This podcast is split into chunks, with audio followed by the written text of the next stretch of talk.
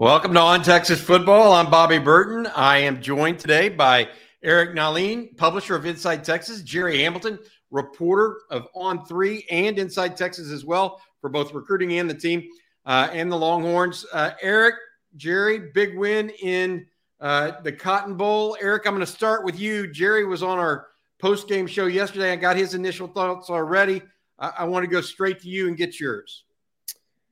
Uh, well, it was fun. You know, um, I was happy for the fan base. Uh, exercised a lot of demons. I know guys. Uh, I know guys celebrated that one pretty hard. Uh, we've been working together for a while now, and we haven't had a whole lot of uh, big games to celebrate together. So uh, that was fun. Uh, Gary's been on IT for over two years now, and that was the first time they beat uh, OU. Um, so you know, I'm, I'm, happy for for the fan base. Uh, you know, it's good for business. I don't know how much we can tell about the team projecting forward.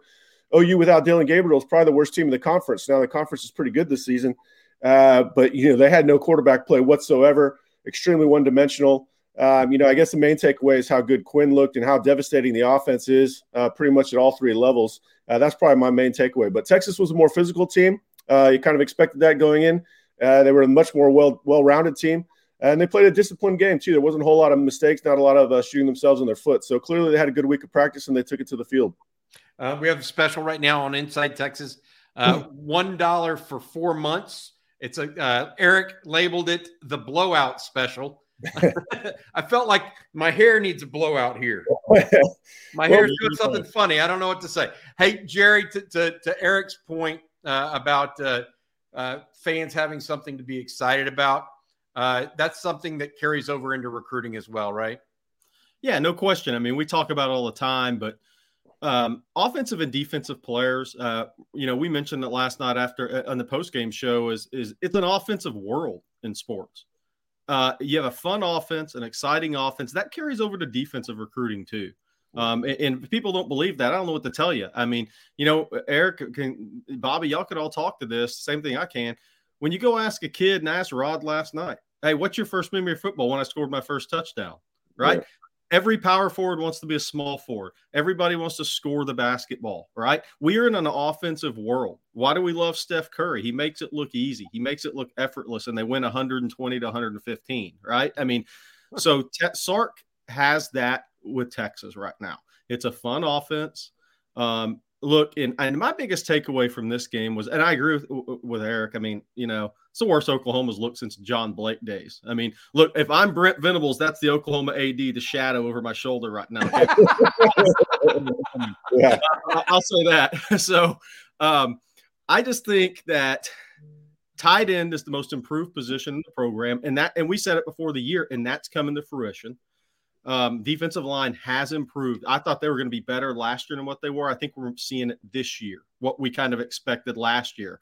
And I'll say it again: if Alfred Collins ever gets going, then watch the hell out, right? I mean, then it goes to another level. But um, linebacker plays better. Jaylan Ford, Tucker Dorsey was a good portal pickup. I think the portal pickups have been better than a year before. No offense to the guys that were there; it's just higher level guys, you know, more impact guys. They're having a impact on winning and losing. But again, look, this all comes down to Quinn right now. I mean, it, not, not taken away from Bijan, Kelvin Banks, the other guys that are going to be first round picks, but um, Texas has a guy that's a legitimate first round, top 10, going to be in a conversation for number one overall if he keeps tracking like he is, level passer.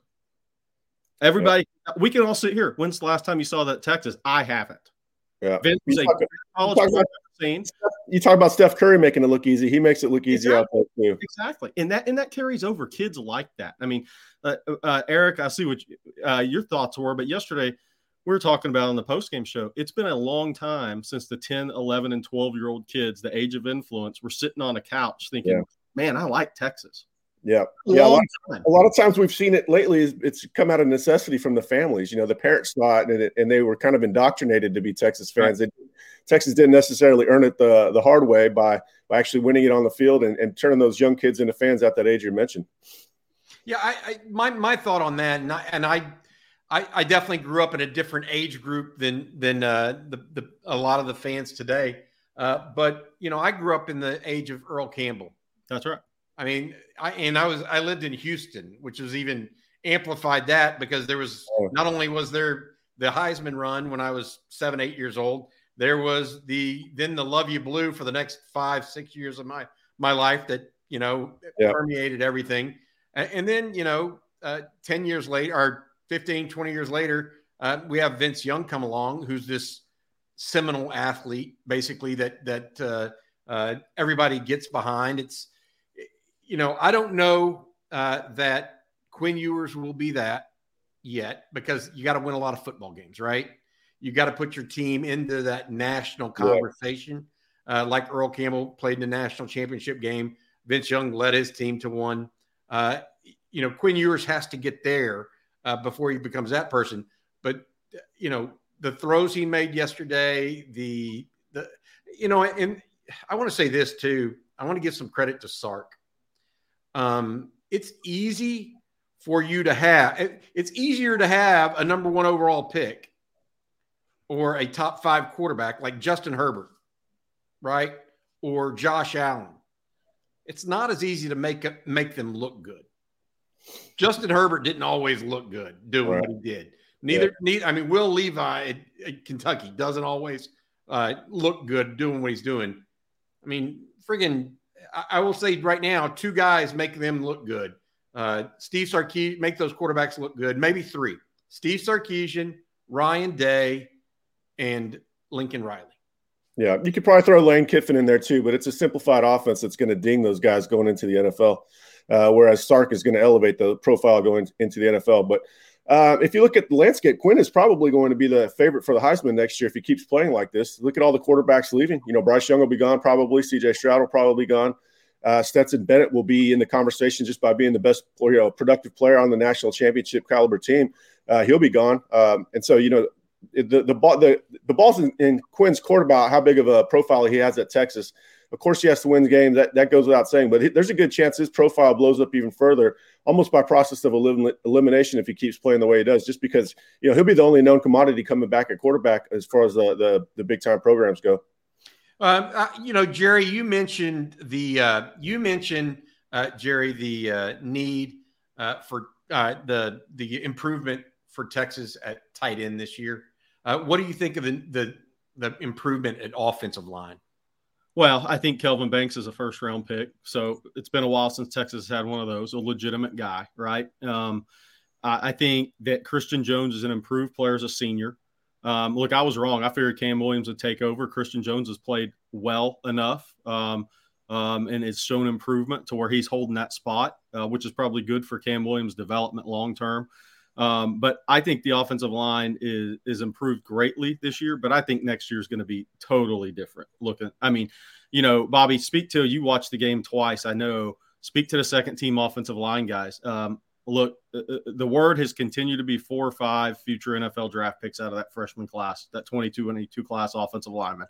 And I can't say I I can argue with that in any way, even though only two of those guys are starters. You just look at the upside. We've been all been doing this a long time, but t- uh, tell me what you saw from Neto and some of those guys yesterday that impressed you on the second watch. Yeah, I, I think I, I, did. I watched the the fourth quarter more intently um, than most people because it, you got a good look at all five fresh, all of those uh, offensive linemen that aren't named Hutson and Banks that right. that are that we've all seen. Right, Neto played. I thought he played better than any other freshman off any of that other the five freshman offensive linemen that went in.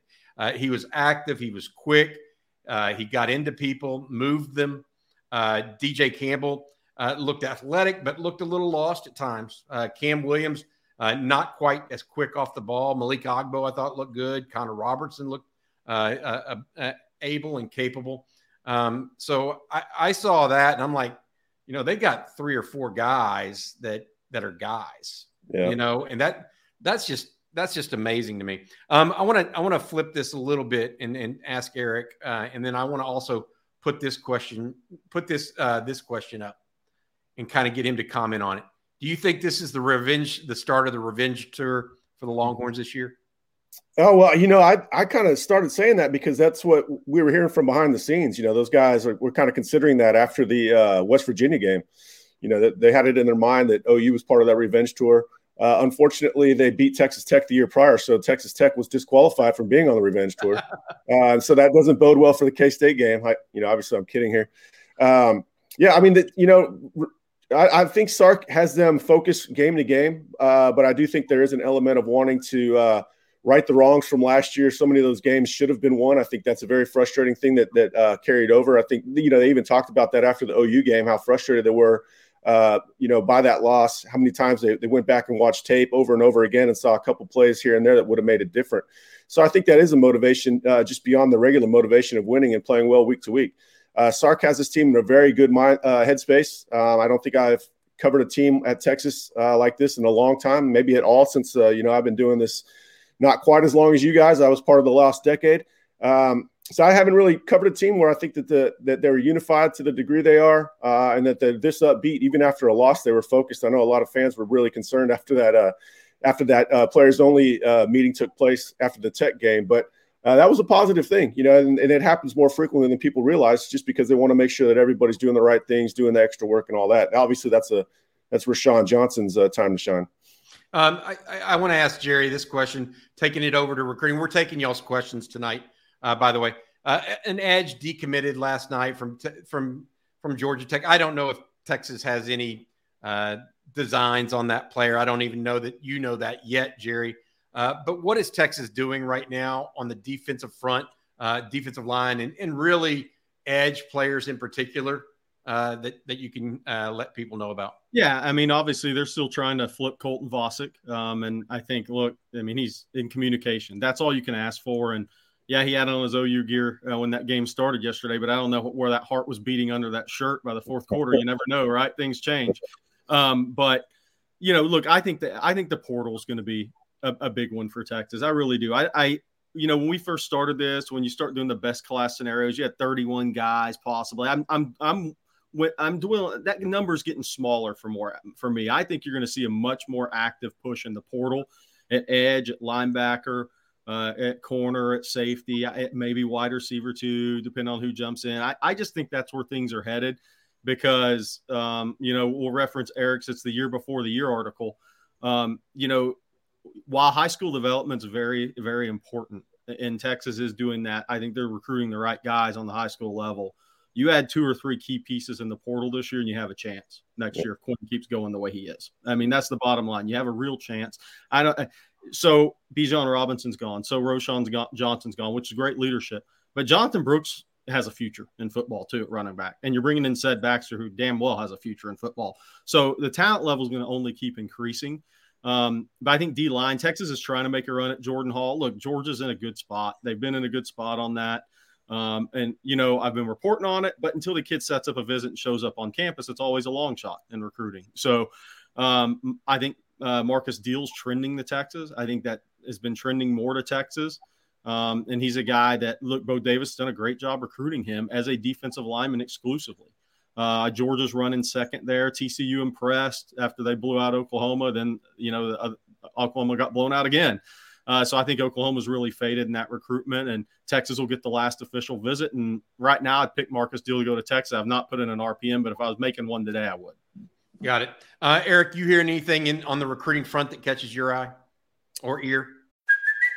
Hey, it's Kaley Cuoco for Priceline. Ready to go to your happy place for a happy price? Well, why didn't you say so? Just download the Priceline app right now and save up to 60% on hotels. So, whether it's Cousin Kevin's Kazoo concert in Kansas City, go Kevin, or Becky's Bachelorette Bash in Bermuda, you never have to miss a trip ever again. So, download the Priceline app today. Your savings are waiting. Go to your happy place for a happy price. Go to your happy price, Priceline. Uh, same thing that, that Jerry's hearing. Um, you know, not just because we share information all the time, but um, yeah, I mean, I'm hearing the same thing about the preference to go for the uh, portal. Uh, they're going to save some spots there. Um, you know, I'll, I'll, be interested to see what happens at edge because you know I think we we focused a lot of time talking about the, the 2022 offensive lineman. Uh, the defensive linemen were never on that same exact trajectory, but man, the Jure Bledsoe is going to be so good. Uh, J'Mond Tapp is going to be so good. Obviously, uh, Finkley is going to be good, uh, especially what they're looking for at Jack. Um, so I think that they're going to have some really good players there next season. I'm not I'm not 100 percent sure they go for an edge in the portal unless one comes available. Certainly defensive tackle, uh, linebacker, and then you know maybe even safety. I think if the if the, if the tight end is the most improved position on the field, then safety is number two for me. Um, I think they're going to want a little more experience there, unless they can get uh, Anthony Cook to use his COVID year, which I, I don't think would be uh, too likely at this point. Uh, but yeah, I mean, I'm, I'm, curious to see what happens in the portal. You know, we're going to have a lot of fun like we did uh, last December covering all that. That's utter madness. Um, and I think, you know, the emphasis they saw on offense last year, we're going to see that on the defensive side because, you know, the offense is going to be national championship caliber, caliber next year, uh, assuming they get another wide receiver and the offensive line takes that leap in the in the spring that we expect. Yeah, I mean, right now the one they need to replace is is Jordan Whittington, really, right? Yeah, you know that's another. It's a it's a leader and toughness and physicality. Those guys, those three guys that they're going to lose, Roschon, Bijan, and, and Whittington, are so well-rounded players uh, and and well-rounded teammates. So there's there's they're definitely going to be a loss. Uh, Quinn's just going to have to score their way out of that, you know. And I think when you're hanging up 50, you know, I think leadership, you know, you tend to get along. You don't need as much leadership. There's not nearly as much adversity, uh, so they might have to score their way out of that. Uh, but new leaders will emerge. You know, those guys are going to leave legacies. If you're a leader, you're going to leave leaders behind you, and so I think uh, I think they'll leave a good legacy behind. Uh, and you know, but more guys will emerge over the offseason. Look how many guys emerged on defense that we weren't necessarily counting on. Uh, you know, even in August or or, or last summer. Hey, by the way, Bobby, I forgot to add in recruiting. Uh, we need to make a point of it. Yesterday was a total flip from the year before, right? When Texas had the big lead, blew it against OU. A&M pulls a monumental upset over Alabama. Um, LSU, I mean, obviously they were struggling last year, but okay. So you just look at it yesterday. Texas blows out Oklahoma. Oklahoma's in trouble. Um, A&M loses, so they're three and three. It doesn't matter how close they lost that game; they're not getting the same credit Texas did, whether that's right or wrong. I mean, Texas was con- because Quinn got hurt. They were that was a recruiting win. Um, A&M's three and three, off week going to South Carolina. Then they have Florida, Ole Miss. I mean, you know, then LSU gets blown out. Tennessee's good, but they still got blown out at home yesterday. So OU, LSU, um, and A&M, all your competition outside of Nick Saban for all these top players all lost yesterday. Uh, last year, it was the opposite on that day. I mean, it was uh, take LSU out of the equation, but that was more of a gut punch last year in recruiting. This was a huge recruiting win yesterday. Um, I watched the uh, the A and M game uh, last night, um, and their offense is highly dysfunctional. I, I, don't know. I mean, they, they got four turnovers. Uh, Alabama missed two field goals, and you, we were having a text thread. I'm, I'm, I'm going to just share it. We were having a text thread today. Like, what would you do if you're down at the two yard line? Are you really going to put the ball in the hands of Haynes King to throw it, it with one play left? Are you going to like hand it to Achane or have Haynes King run? I mean, yeah. You know, what, what, what, I, I, can tell you this: there? unless you have Johnny Manziel, I'm handing it to De'Von Achane. I mean, that guy's going to end up being a first round pick. Just wait. I mean, he's really good. He's going to run fast. He is he's showing cutting ability as a running back this year. He's thicker now. He's almost like a running back version of Tyreek Hill in a way. Um, to me, he's he's exceptional now. I would have handed the ball off to him unless I had Johnny football back there. Yeah, I, Ryan. What I wouldn't have done is I wouldn't have taken it from the two yard line and thrown it out of bounds at the two yard line. I'm pretty sure Stewart ran the wrong route. I think he's supposed to run that to the pylon. He was going to pick six, pick six it the other way. I was. It was weird. It was a weird call. That had to be the worst loss or the, the worst performance in a win that Nick Saban's had at Alabama since one of his first years. I mean, it's got to be. That was that was atrocious football. Uh, you know, obviously missing their quarterback. That was a huge story yesterday. Who had a quarterback and who didn't? Kentucky lost without their guy to, to woeful South Carolina. Uh, you know, Texas is lucky to have two good quarterbacks. Uh, and you know, you know, who, OU, OU certainly didn't have one. Yeah, TCU, TCU has two good quarterbacks, and look, they're keeping that winning streak going. Uh, Max Duggan's playing the best football of his life. Um, you know, so it's it, that's the story, man. You can have two quarterbacks.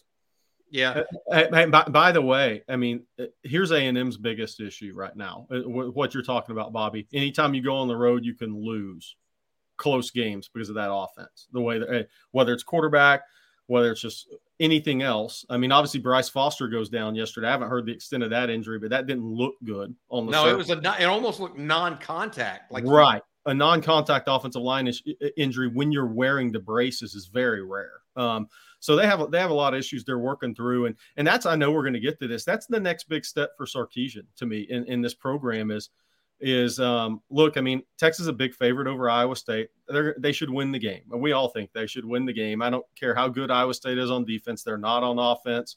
Uh, Texas should be able to put up 30ish points, even against a good defense like uh, Iowa State does. I'm, you know, the three safeties. That doesn't really scare me with Quinn because Adrian Martinez just Adrian Martinez just threw it for 245, had two receivers Exactly. go for 100 yards. Exactly. I mean, so but here, so here's the next big piece for for for Sark. Let's say he's going to win this game Saturday, five and two. Then they have two road games in a row, and the the next step for a program is to look good and win on the road.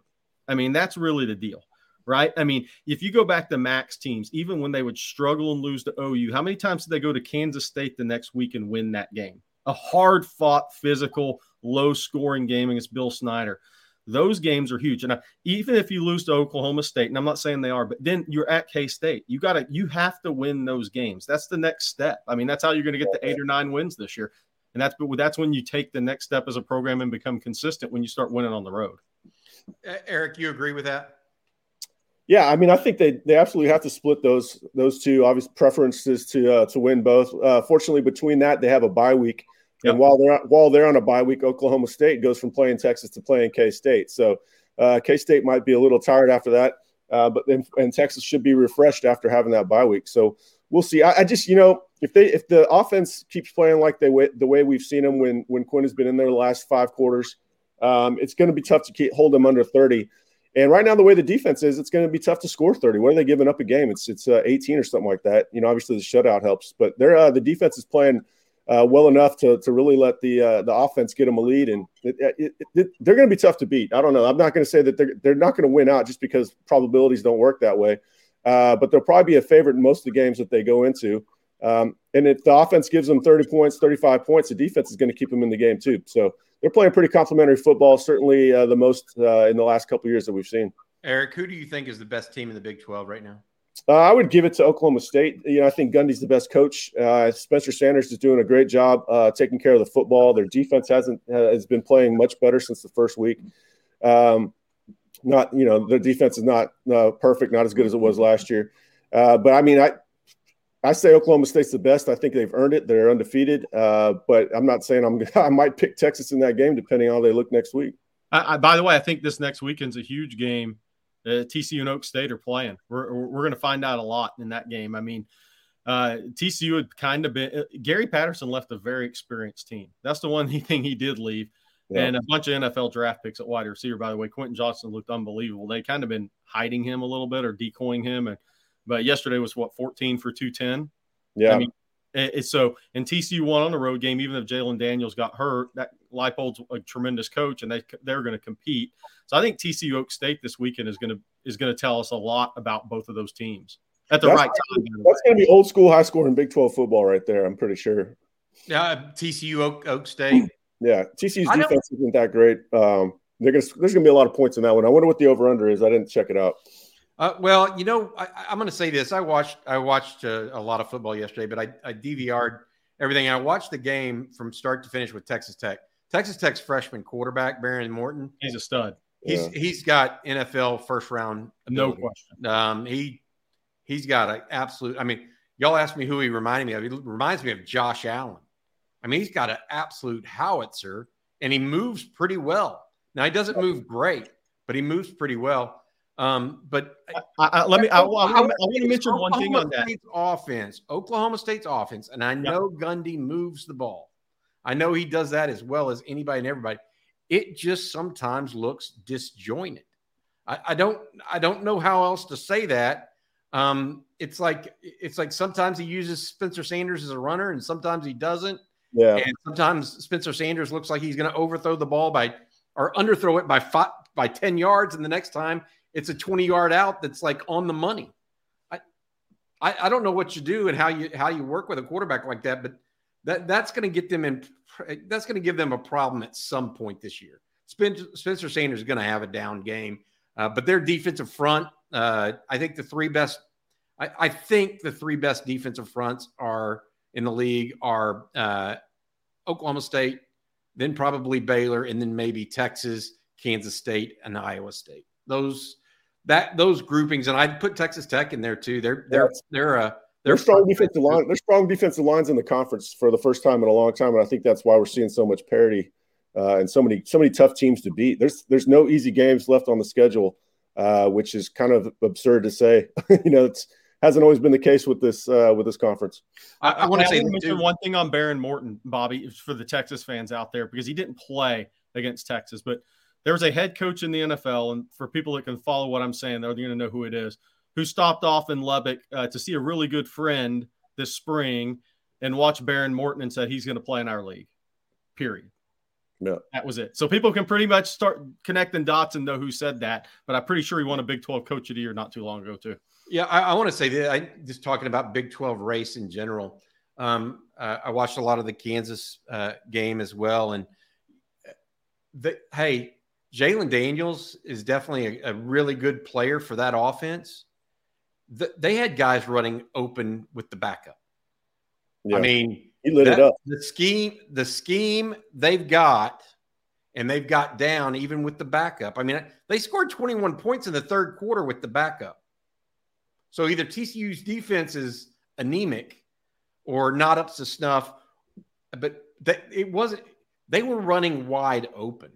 Like it, it, wasn't a lot of contested uh, defense there uh, in that second half. I was really, really impressed because I thought that Daniels may be one of those rare players that lifts the whole team, you know, and, that, and, and without him, they would just go back to being lowly Kansas. I'm not so sure about that anymore. Um, I, I want to go unless you guys have more you want to talk about on the on the Big 12. I, I want to talk a little bit more about Texas and uh, what this game coming up means uh, for them. Uh, Iowa State, obviously, uh, 0 and 3. I think they've lost three games in a row. Uh, very atypical for Matt uh, Campbell. Uh, but this is the one that I, I and I mentioned it in, in, this morning's column at Inside Texas. Please visit us there uh, after this is over. You can read all the things that Jerry, uh, Eric, and myself write. But I mentioned this is, is that Matt Campbell and or his star player Breece Hall a couple years back talked about how at Iowa State, it was five star culture, not five star players. And it was an obvious dig at the University of Texas, not anybody else, right? Um, what, what do you think that plays into the mindset of the players, not just the fans, but the players? I'm going to let Eric start with this. Well, you know, they're, so businesslike. I'm not sure that that'll be on the bulletin board. You know, maybe it will. Uh, but they they are. You know, when Sark first got there, he wanted them to act like professionals, and so far they they have. Uh, and, and, you know, once you do that, you start getting these five stars playing up to their potential. Um, pretty much every every player we've seen on the defense is taking the next step, and they're starting to play to their, their star ratings that they had coming out of high school. So even though that they they're not nearly as star heavy as, as some of these coaches have made it out to be, maybe in comparison they are. You know, I think. Uh, I think what, what is Iowa State's star average across their roster? 84, 85, something like that. Yep. Texas Texas should have the advantage if you just went by stars. You know, Texas would have the advantage over every team they play, except for maybe OU uh, before this season. Uh, but but Texas's culture has clearly changed and shifted. Otherwise, they wouldn't be developing the, at the rate that they are and improving at the rate that they are. So, um, you know, we're starting to see where we're, we're getting to a point where the highly rated players are going to start playing like it as opposed to what we saw the last decade. And that's really the whole problem is you know wasn't recruiting was was part of the problem but the real problem was lack of development. Uh, so we're starting to see that development. Um, and i think uh, you know the, the, way that they're playing on defense fast and physical um, you know they're trying to play physical on offense. Certainly they are in the perimeter. Uh, this is a physical team uh, and they're developing and it's a team that's developing. So clearly that the uh, maybe it's a four and a half star culture right now not quite five star culture but uh, they're on their way I got a question. I, have got to ask you this, Jerry. Wait, because I, I, want you to I want you to run off of this a little bit because I think it has a recruiting impact, and I want to get your feeling on it. Um, essentially, when four and five star players are developed and get drafted, it becomes an endless loop, right? Mm-hmm. That attracts more four and five star players because they start seeing the draft picks. It's it's how he, it's it's the Nick Saban way. Right. Yeah, I mean, you can it's it's basically a positive feedback loop. I mean, is that does that how much does that matter to kids, uh, their parents, even, uh, and their coaches? I think it I think it matters greatly. And, and follow up to that, and what Eric said is, uh, Texas has had highly ranked guys on teams prior, but here's the difference: the five star quarterbacks playing like a five star five star running backs playing like a five star, five star left tackle. It's premium position guys, guys that impact wins and losses on every snap. are playing like five star guys. The only one that we had ranked as a five star isn't to me is Xavier Worthy.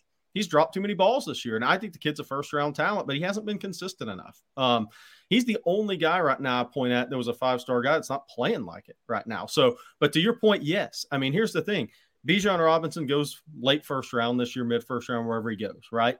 Um, next year, to, to Eric's point, Quinn is going to be in the Heisman camp conversation. Kelvin Banks is going to be on the 2024 mock drafts and the or 2025, whatever it is, as a top 10 pick. You're and you're going to start to see these guys, and Xavier Worthy will be in those mocks first or second round. Ja'Tavion Sanders is playing like a five star guy, by the way. We had him underrated as an athlete. We didn't think he was going to be this good at tight end. He clearly is. So those guys are playing like it, and that's what's going to matter. Is they're playing like it, and they're going to get drafted like it. To your point, and to Eric's point, and uh, the player development, I agree with that too, and that's showing up on defensive line, at tight end, and at linebacker. It some of it to experience though. Uh, you some. mentioned, uh, yeah. I mean, uh, particularly at defensive line. I mean, there's four senior defensive linemen contributing right now. Yeah, well, I mean, in the secondary too, uh, guys that you would never th- thought were consistent enough to be drafted might, were going to be in the conversation. D'Shawn Jamison might be the best corner in the conference so far this year. Um, you know, so it's those, those, guys that are getting developed, they're getting uh, sort of a second chance on on those high, higher rankings. I'm not sure where Jerry had Jamison coming out. Uh, I had him ahead of Cook. A lot of people had Cook ahead of him. Uh, he, you know, I think Jamison's got a chance to be drafted. Anthony Cook is playing like you know maybe not up to his star rating, and he and he switched positions, but he's he's he's starting to maximize elsewhere. Uh, they're getting the Keondre Coburn. Um, you know, these guys are, are going to get these guys are going to draw uh, draw a paycheck. You know, and uh, they're actually starting to make plays in, col- in college, where as opposed to you know, you got a guy like uh, Ta'Quon Graham who's making more plays in the NFL than he made in college, probably uh, because now he's finally getting uh, properly developed. So these guys are getting developed, and uh, they're going to get paychecks because of it. And obviously that that catches the attention of, of parents. Um, you know, maybe you have a school that you like a little bit more than Texas, but it doesn't make as much sense for you to go there because uh, you're not as likely to go to the NFL. I think we're starting to see that. And what really catches recruits' attention is those uh, those three year players. You know, Ja'Tavion Sanders, three year player, uh, Kelvin Banks, three year player, uh, Quinn Ewers, three year player, Xavier Worthy, probably three year player. So I mean, that's that's really a t- attention getter right there. Bijan, Bijan, three year player. Yeah. Yeah, I mean, there's just a number of them that I, I think if you look at what Texas is doing right now, um, it it can create that feedback loop. Uh, that being said, you know, what does that mean for recruiting right now? Um, and uh, who is that next crop? And uh, we talk about this all the time, and, and not only you guys, but Justin Wells is, uh, also says it. You know, it, it wins like today don't necessarily impact the immediate recruiting class that greatly, but a kid that the number one uh, thought to be one of the top wide receivers in the country, Micah Hudson, out of Lake Belton uh, he's a 2024 prospect. He's definitely he's been to Texas already once. Went to the OU uh, game this weekend uh, as a guest of the Sooners. Uh, Longhorns are beating the tar out of him. He switches sides and moves to the uh, to the Texas side. That's influencing recruiting yeah. in the future. I mean, right? Yeah, yeah. And, and, I'll tell you another thing. You know what's a big recruiting uh, thing for Texas right now? Let's call it Arch Manning's decisions being validated. Yeah. People were second guessing it when he made the decision. Oh, he's turning down Kirby Smart and Nick Saban. He's going to Texas. They were five and seven. But people are seeing what Quinn's doing right now, and they're saying, hmm, his decision's being validated. And that matters in recruiting too. I mean, that, that's a big deal to have the number one prospect in the country make a decision, which people are like, eh, we get it. Sark's a good offensive mind, but Texas is they're five and seven. They're not any good. What's he doing going there? And then they see Quinn Ewers, and 90% of the country thinks Alabama was going to lose to Texas if Quinn doesn't get hurt. And then they see Quinn against OU, and they're like, okay, decision validated. I mean, and so other recruits see that too. I mean, and so the mood, players recruit players, bottom line. And this is going to be the first time in a while that I really think Texas kids that are in the program now, the young guys, the Kelvin Bankses of the world, um, those guys, their recruiting pitch is going to resonate a little bit more um, if it comes down to that because it, decisions are being validated. I mean, and that's the bottom line. And you're going to see how much money, by the way, NIL matters so much in recruiting. How much money did Quinn make yesterday? Yeah. For next year. Well, I, I don't. I don't. I mean, yeah, but he, well. can make, he can make a little bit more next. I mean, so what if he goes from I don't know two or three million to four? I mean, his the the money he made yesterday has all to do with. I mean, how much? What's the guaranteed pick? Top five pick in the NFL make? Yeah. Uh, Yeah. It, it pales in comparison in his But, guaranteed but, but, money. but you know what I'm saying? When you're scoring touchdowns and you're winning games, guys are going to make more money in an in NIL world, right? And that's your next part of recruiting nowadays. Is if you win those games, and and those guys that are uh, they're getting drafted and they're they're making a lot of NIL money, then man, recruiting gets kind of easy at that point if you're reading the room well. Let, let, hey, let's be honest. Let's be honest too. I mean, it, it's not just and I. It, Xavier Worthy is fun to watch. Bijan Right. Robinson is fun to watch.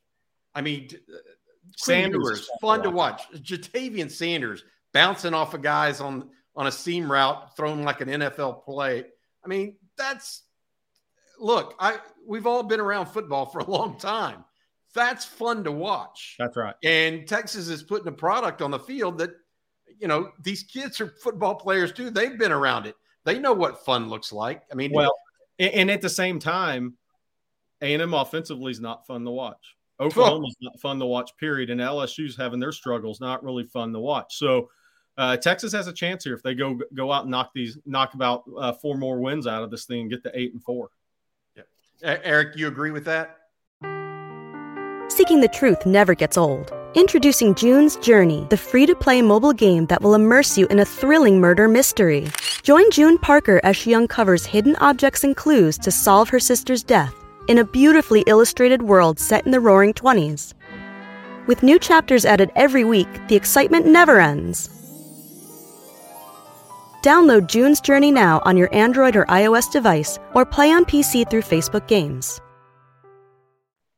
Yeah, yeah, I'm excited. They got to finish strong for the 2024 class as much as anything. I think uh, you know most of 2023 is is over and done with, and like we said, they're keeping uh, they're keeping slots for the portal. So really, this finish has a chance to really impact the, the start for uh, 2024. You take a guy like Micah Hudson, if they finish strong, they're going to be tough to beat. Uh, even if Alabama tries to get in there in the spring, um, you know they got to they got to keep stacking the elite talent. You want to see some elite defensive linemen in the next class, especially at defensive tackle. Sydir Mitchell is great for this year. Uh, but they need to replace these guys. You know, it's it's such an it's such an added bonus that they have five or six you know defensive tackles that they can send in there in waves and they can play play in random uh, combinations too. You know, just send in any two and they're all right. Um, so they, they really need to restock at linebacker and, and, and keep just keep keep loading up the talent. Um, and I think the finish to this this season has a potential to really jumpstart 2024. Um, I've got another question. I'm going to keep with you here, Eric. Uh, uh, you have Inside Texas has a special award that goes. It's called the Gas Camp Award.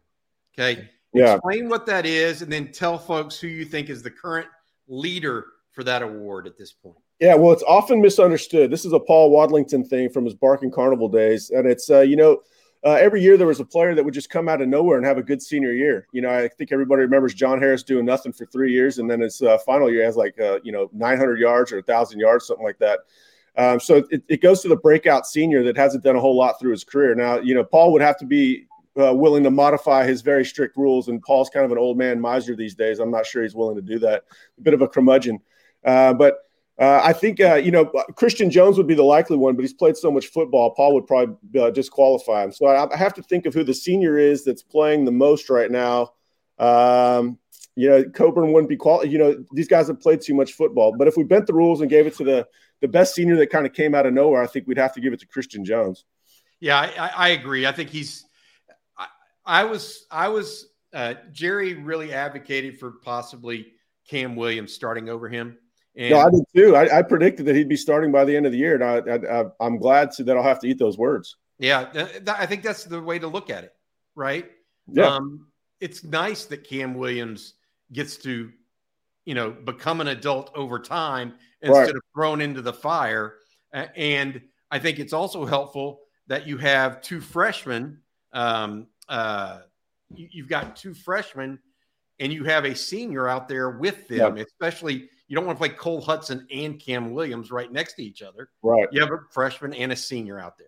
Right. If you if you're Cam Williams, this has to help your buy-in. You're seeing what Kyle Flood has done with Christian Jones. You just imagine you just got to sit there and do what, what they ask you to, and they're, they're going to make you a lot of money, and that's what's going to happen. Yeah, I, I I think that going back to that offensive line, Uh, it's it's an impressive young group, uh, and they should be better. To y'all's point, next year, uh, without question. Uh, Jerry, um, a lot of people are asking about Colton Vasek, uh, young man uh, that's committed to, to OU out of Austin Westlake. His dad played at Texas. he committed to OU after visiting Texas, Clemson, um, Oregon, Oregon, yeah, a bunch of different schools. Um, he was at the Texas OU game this weekend. Uh, he had visited Texas uh, for the Alabama game, uh, just to go. Went with his dad, um, and Texas has been continuing to recruit him. Uh, where is Texas at in this? Uh, what do you know? What do you not know? Uh, right to give people a true update on where Texas is at with the the young man that won the defensive MVP of the state championship game a year ago. Well, here, here's what you, the easy part to know is he's been in communication with Texas. And anytime you're remaining in communication with somebody, you're still open in the process. I don't care what anybody says. You're still open in the process if you're taking calls. I was at the Eisenhower game three weeks ago, and one of the coaches Eisenhower said Ryan Niblett doesn't even answer the phone when people call at this point. Okay, so there's a difference there automatically. Um, and look, yeah, would the parents prefer him go to Texas? Of course they would. Uh, they let him make a, his decision, um, even if they that may not made them the most happy uh, legacies in the world. Uh, but look, he's still in communication. There's guys that are uh, in the Texas program that he's close to, right? I mean, you know, people know it. Ethan Burke, Connor Robertson, they were all teammates of his, right? And and those guys are all talking to him. They're going to continue to talk to him. You know, the one thing I, uh, none of us can say is, okay, if he's going to back out of this, when is exactly it going to happen? I mean, we don't know that yet. But as long as there's communication, I think you can see that the door is open, and, and Oklahoma's uh, on the field this year's uh, opened that door a little more, even. Let's say that. And there are other couple other recruits that would predict he ends up at Texas, but we've also been in this business long enough to know. Yeah, F- fans are struggling with this one. It's kind of funny to me. You know, you can't make a kid go to your school just because right. it, it, just because everything lines up in your head that it's perfect for him. It doesn't mean it's perfect for him. Uh, and you know, and we see this this situation a couple times a cycle where the, the parents have a preference. Probably, uh, it's probably not the biggest secret in the world, uh, but you have to be extremely delicate with how that comes about. I think that even played a little bit in the in the Ewers decision too to not flip back to Texas. Uh, and so the parents have to kind of walk on eggshells. You know, if they're pushing too hard, it might it might have a negative effect. Um, but you know, some kids want to get away from home. It happens all the time. Uh, Texas landed Jam on tap because he wanted to get away from home. Um, so you know that just I would just let it play out. You know that, but it's it's it's funny to me how often te- uh, fans uh, ask about him. And also, Edge is in much better shape than people realize. They just need another year of development. Uh, and, by, and, by, the way, here's the most important thing with any of these kids. Um, and this is where I've changed in this business over the years. It, it, used to be more of a collection of talent mindset. Now it's more about assembling a team for me. And unless he's 100% all in on being a Longhorn, that's not the flip you want at the end of the day. If he's just doing it because Oklahoma's not good this year and uh, you know, maybe yeah. if he's edging it all, that's not what you need right now because things are headed in the right direction. He needs to be uh, I hate to steal Dabo's line, he needs to be all in if he's gonna if he's gonna make a flip. If not, good luck at Oklahoma. Yeah. yeah. I, Eric, I got to ask you this question, uh, and uh, it's it's interesting. Uh, Texas, we talked about the portal earlier and who Texas got out of it uh, this offseason. One of them hasn't seen any time yet because he's been suspended. Jaleel yep. Billingsley, mm-hmm. uh, the tight end, uh, should uh, be able to come back uh, this coming week against Iowa State. Uh, but, you know, he's not going to replace Ja'Tavion Sanders. No. Uh, you know, I, I just don't see that.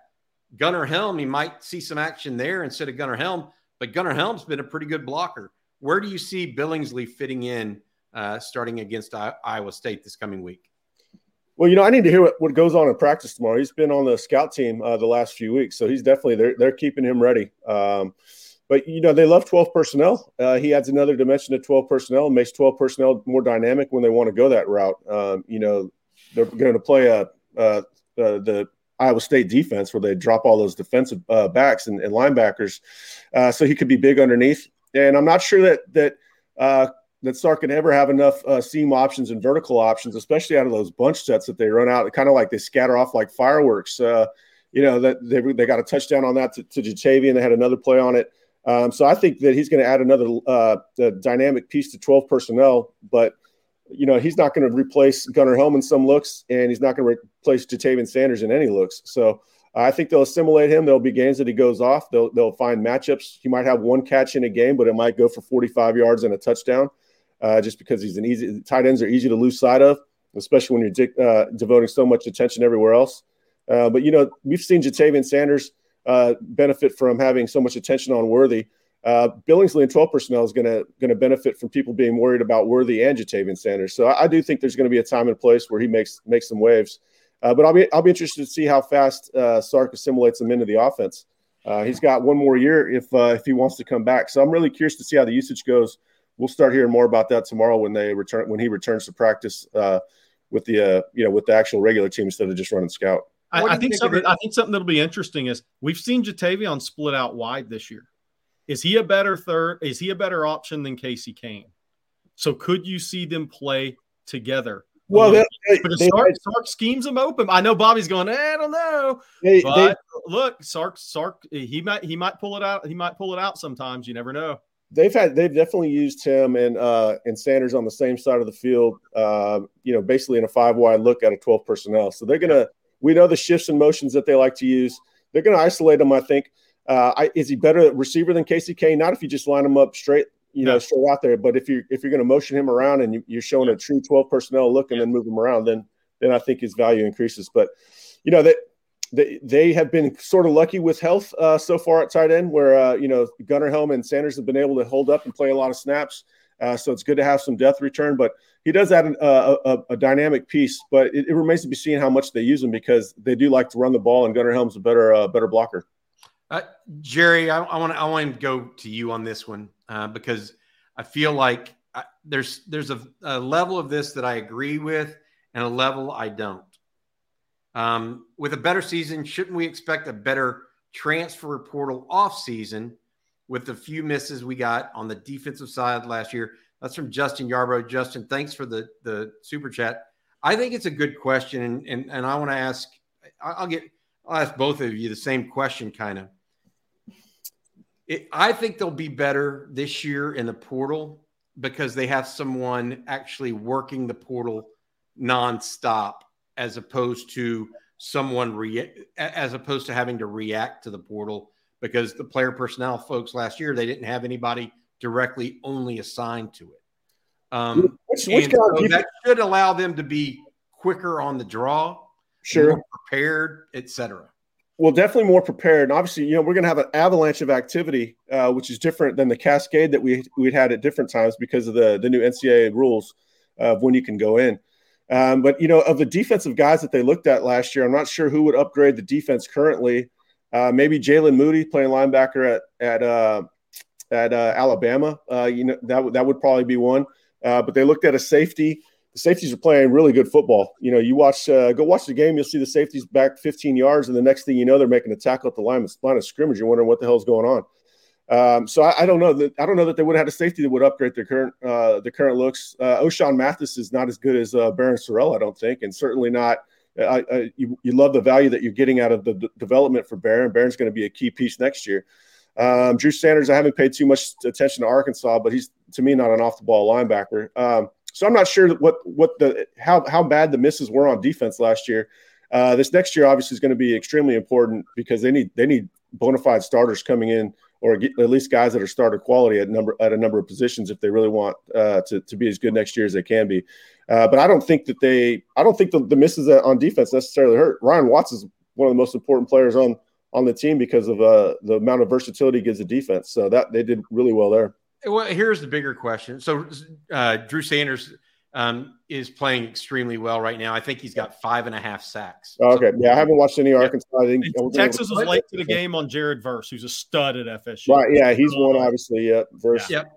The, the, the, that this is the question though, right? And this is where I'm I'm getting at. Uh, and and if you don't know those guys ahead of time, how are you supposed to even sift through a hundred, a thousand options in a, in two yeah. weeks. You got to be, you know, and so um, it, I would bet, and Texas is not going to be alone in this, but I would, I would bet every Arizona State player that that that they've seen film on they're looking at. Every Auburn player, if they turn over that roster, every Wisconsin, and Wisconsin's a weird one. Nebraska's a weird one too. But Georgia Tech is another. Oh, did did uh, Cameron Dicker beat Kyler Murray again? Is that is that true? Yeah, I think so. Yeah. uh, so here, here here's my thing. for the Eagles? Did he yeah. did he sign with the Eagles? Yeah. Yeah. Hey, here's my Jalen Hurts beat Kyler Murray. I, I, agree with Eric. I like the young edge players, but if there's a Jared Verse level kid out there, you're absolutely going to take him. Sure. Um, there's no question. I mean, if you have an eight to ten sack guy out there and you can get him, you're going to go after that guy. Um, and I, I, you know, linebacker obviously is a big one for me. Um, I, I, could even, you know, you could even see, depending on how 2023 shakes out at the high school level, you could see a defensive tackle. I think they need a defensive tackle for I sure. mean, that could be one, depending on how everything shakes out there. Um, and, and, I think wide receiver is interesting because, um, it, depending on who jumps in, if it's the right name or two, you're absolutely going after that guy. There's I no question. You you know we could name we could throw out a couple of names. It'd probably be a little premature, but it, obviously we hear things. But if the two names you hear on back channel jump in, yeah, Texas would take either one of those guys. It doesn't matter how much talent they have at that position. Um, and I think that's why you've seen an, a wide receiver, maybe only three high school guys signed versus four. Sure. I, and, and Sark knows that year three, the way things are trending, he's got a chance. And this is this is your year where you make the real big jump. So if there's a difference maker player at any position other than offensive line and tight end, I mean, I could see it happening. I wouldn't even be surprised they they try to find an older offensive lineman, uh, just because right now the first guy off the, first guy off the bench other than Carrick is, is uh, Logan Parr. well, you get if you get Angelo back, he almost fills that portal uh, portal guy coming back. Um, yeah. But yeah, I don't I don't know I don't I, I think well, I think they will get a wide receiver. Uh, I think they will get a defensive tackle, even though I think Sydir Mitchell's going to give them 15, 20 snaps a, a, a, game next year after being an early enrollee. I think he'll be a quick responder to strength and conditioning. Uh, linebacker for sure. Jaylan Ford's played well, but they're losing. They're losing Overshown. They're losing Diamante Tucker Dorsey. Uh, David Gbenda has not quite taken that next step like Ford has. Uh, and then safety. Safety has some question marks too. You know, Jerrin Thompson obviously is going to be uh, big back there next year. Uh, but they'll need they'll need a proven guy if Anthony Cook uh, heads off, which you know I kind of think is most likely right now. Yeah, I mean Anthony Cook's playing very strong. Yeah, you got uh, Jay Barron's going to be back. He'll be good, and well, you assume he'll be back. Um, and then you know they Austin Jordan that corner will be, probably be ready to go in there. Uh, Terrence Brooks might be a guy that they look at safety if if they if Cook departs and they don't bring someone in. So I, I think each level of defense is going to get a guy. I feel real confident about that. Well, they, I think they need playmakers. Um, we've talked about this over and over. I was happy to see some of the young guys get in and get some action late in that game. Saw Ethan Burke for the first time in a while. Uh, Justice Finkley got action in the second quarter. I don't know if y'all noticed that. Yeah, yeah, uh, but, yeah, and and it, uh, he anchored pretty well against the. Uh, he blew it up a couple times against that uh, counter play that ate Texas up a year ago. Uh, and so I feel like, you know, to your point earlier, Eric, there are guys that are young that have a lot of talent and they just need seasoning. My concern is how much seasoning do they need if you next year you really think you might have a great great situation because right now they are stopping the run. Yeah. And there's not a lot of run Alfred Collins is not a run stopper. Right? Um, he gives you something a little bit different. Vernon Broughton, not a yeah, that's what I would call a, a run stopper, right? Sweat, Coburn, Moro Ojomo, they all three of them play the run really well. It's that's going to be scary if they lose all three. You, they, they have to they they've got to go to the portal at, at D tackle. Um, you know, I feel real confident about that. So we'll see. Yep, yep. Um, hey Jerry, um, what is Texas? And this is a different topic. Um, and this this is a recruiting question, and it's more hypothetical. Uh, right now, Texas has uh, Quinn Ewers, Maalik Murphy, Charles Wright, Hudson Card. Okay. If Hudson Card were to grad transfer at the end of this semester, okay, then Texas has Arch Manning coming in at midterm, still got a full roster of quarterbacks with four. But who it, it, we know this, the 2024 group, it, it's like, what, who was it that told you the other day? You, somebody told you, who's going to follow Arch Manning? Uh, like, yeah. What big name? What big name prospect is going to follow Julian, Arch Manning Julian year after? Julian Sayin, the really talented quarterback out of California, has basically told me, he's like, come on, man, I'm not afraid of competition, but what sense does it make to follow Arch Manning? right, right. And, and, and, it was it was somebody close to Michael Hawkins' recruitment said that ain't happening.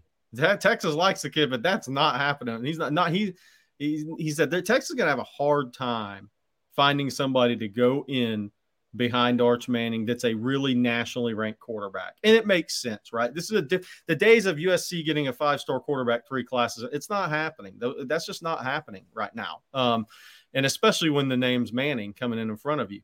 Um, because it's obviously a topic on Inside Texas. You know, well, this can Maalik Murphy challenge Manning? No, Manning's better. One and no. Uh, let's just leave it at that. I just don't see it.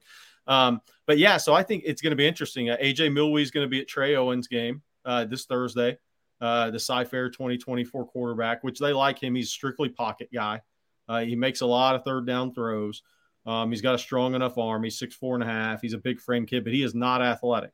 I mean, he is a pocket guy, um, which that does fit Sarkisian. So maybe you take a guy like that that you can develop.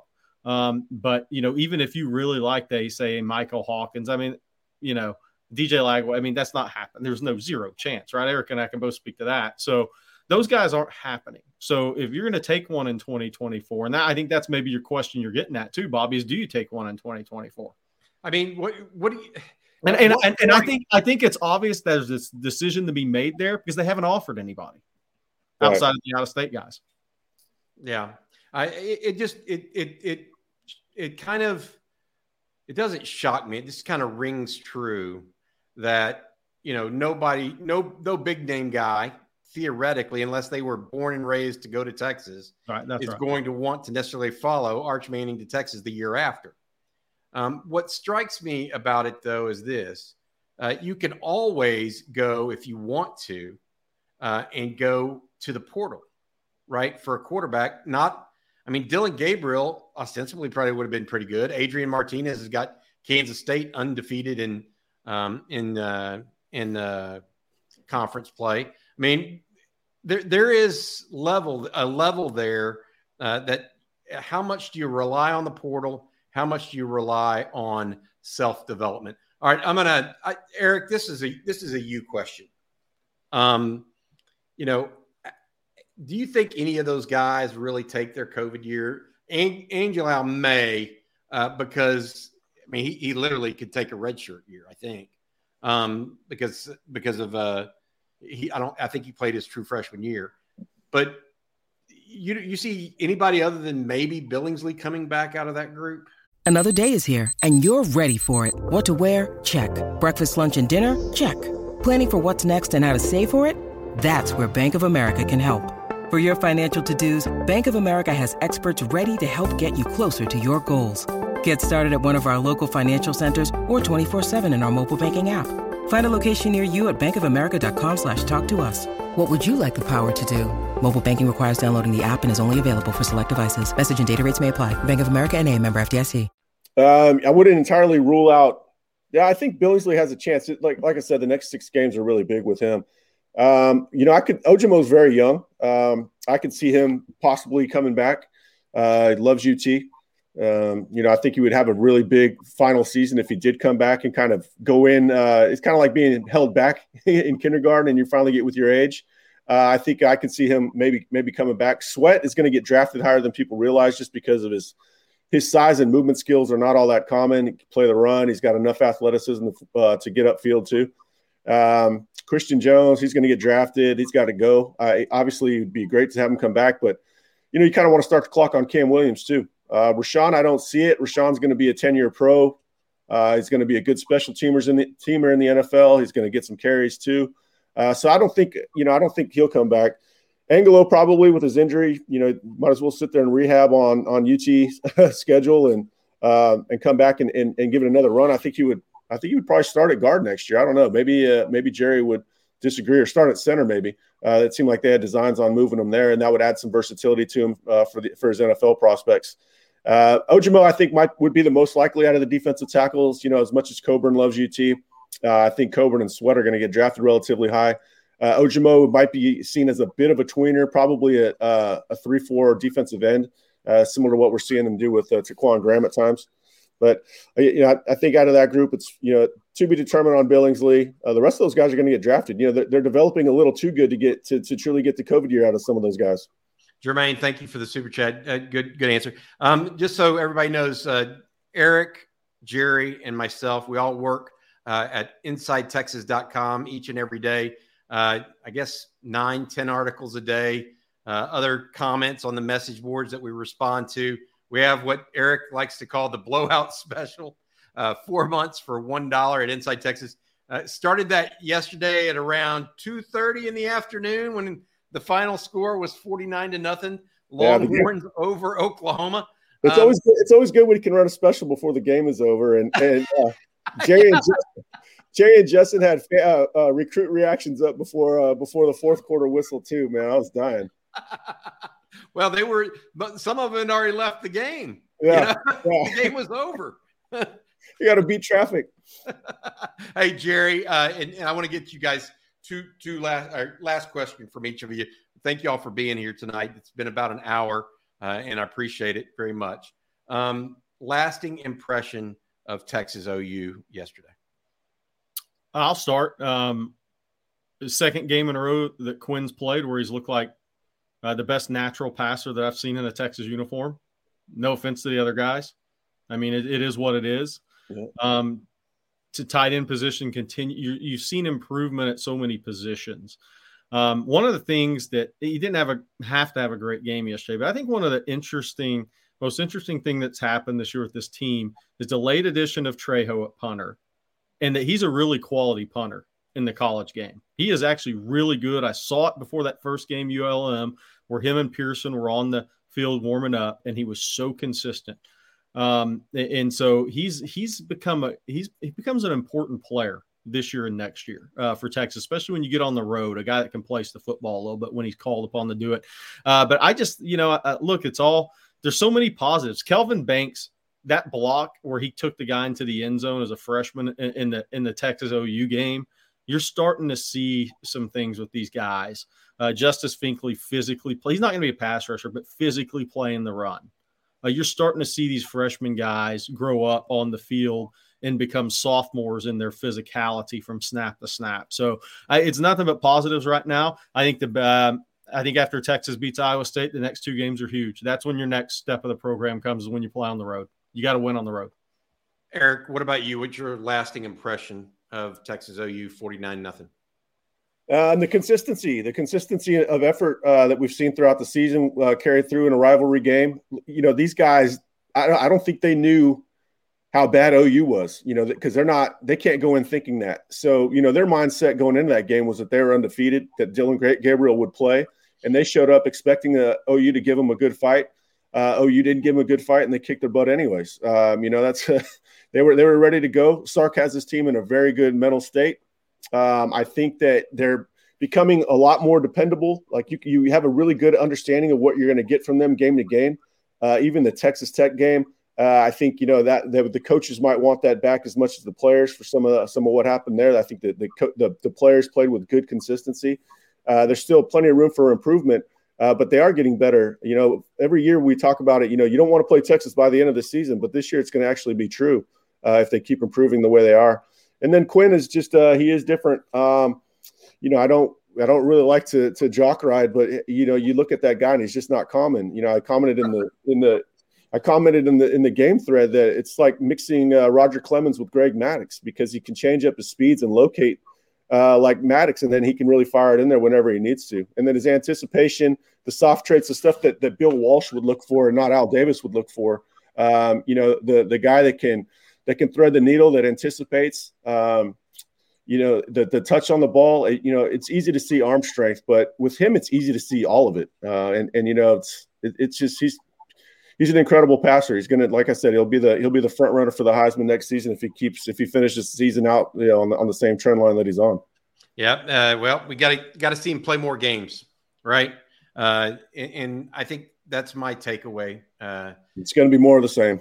Yeah. I, well, with, Sark, with Sark setting them up, uh, some of that play calling was beautiful too. That's some of the best play calling we've seen. Uh, getting those guys out on the perimeter, Uh, they've done it a few times where they've got two big guys going after the first uh, the first tackler because they know that the skill player is good enough to make the second guy miss. We've seen that a number of times this year.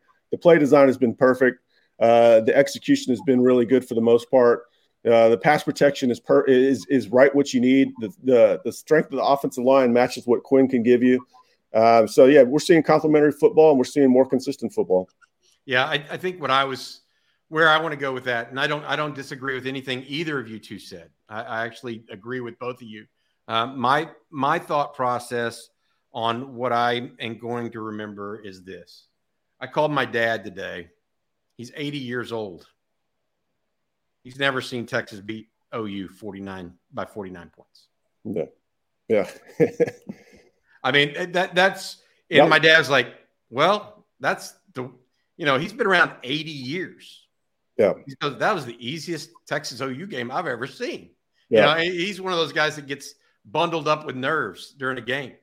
And he's like, eh. Is this is it was really um, odd.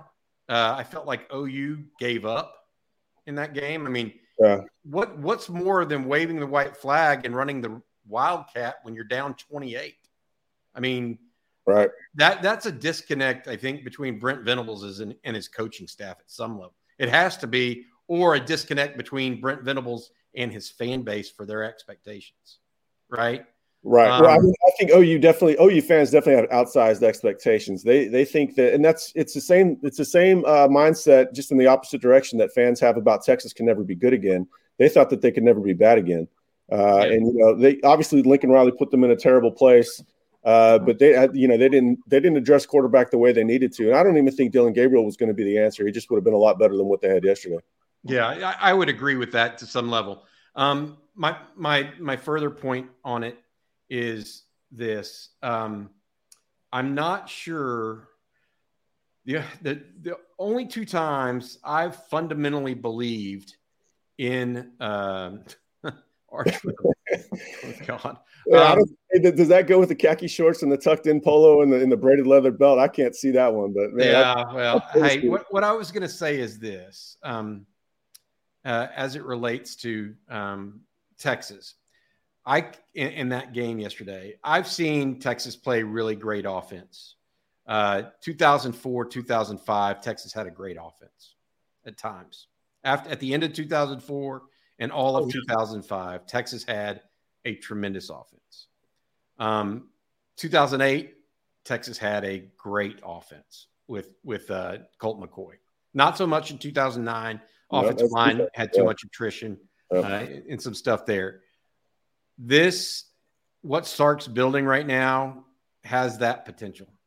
Mm-hmm. I, and those are both and one won a national championship, one another one won a Rose Bowl, one lost a national championship, and won a and won a Fiesta Bowl. So, not saying they're there this year, but if you don't think that they're not building something on that side of the ball right now that makes other people, regardless of what defensive style they run, it won't necessarily matter. Yep. I mean that that that that's that's just too much talent to keep out of the end zone is what it is. So, all yeah, right. like you guys said earlier, that's going to attract more defensive players too. yeah, no, it's a self self fulfilling prophecy. All right, um, for Eric Nahlin, I'm Bobby Burton. Uh, we appreciate you guys watching uh, today, uh, and Jerry Hamilton, uh, as always. Uh, even though you have Brent Venables' shadow over your shoulder tonight, uh, you are the OU fan base looking in on him. Texas beats OU 49 to nothing. This is a special edition of Longhorn live stream. Uh, we'll be back uh, with another one on Tuesday night. Uh, also tomorrow uh, at, at, around 10 30, 11, I'm speaking with Brian Irwin, uh, the two-time state championship coach on our lunch with the coach. And then Joe Cook and Trey Elling will have the Sark reaction press conference. Sark goes in front of the uh, mic tomorrow morning uh, at around 11 o'clock. Uh, we also have a ton of content on InsideTexas.com uh, from the weekend, uh, just anything and everything you could ever want uh, if you're a Texas Longhorn fan. Also, we really enjoy your comments and information that you talk about in the message board. all three of us here on this really appreciate the fan inter- interaction as well. So, for Jerry Hamilton and Eric Nahlin, I'm Bobby Burton, and that's been on Texas football.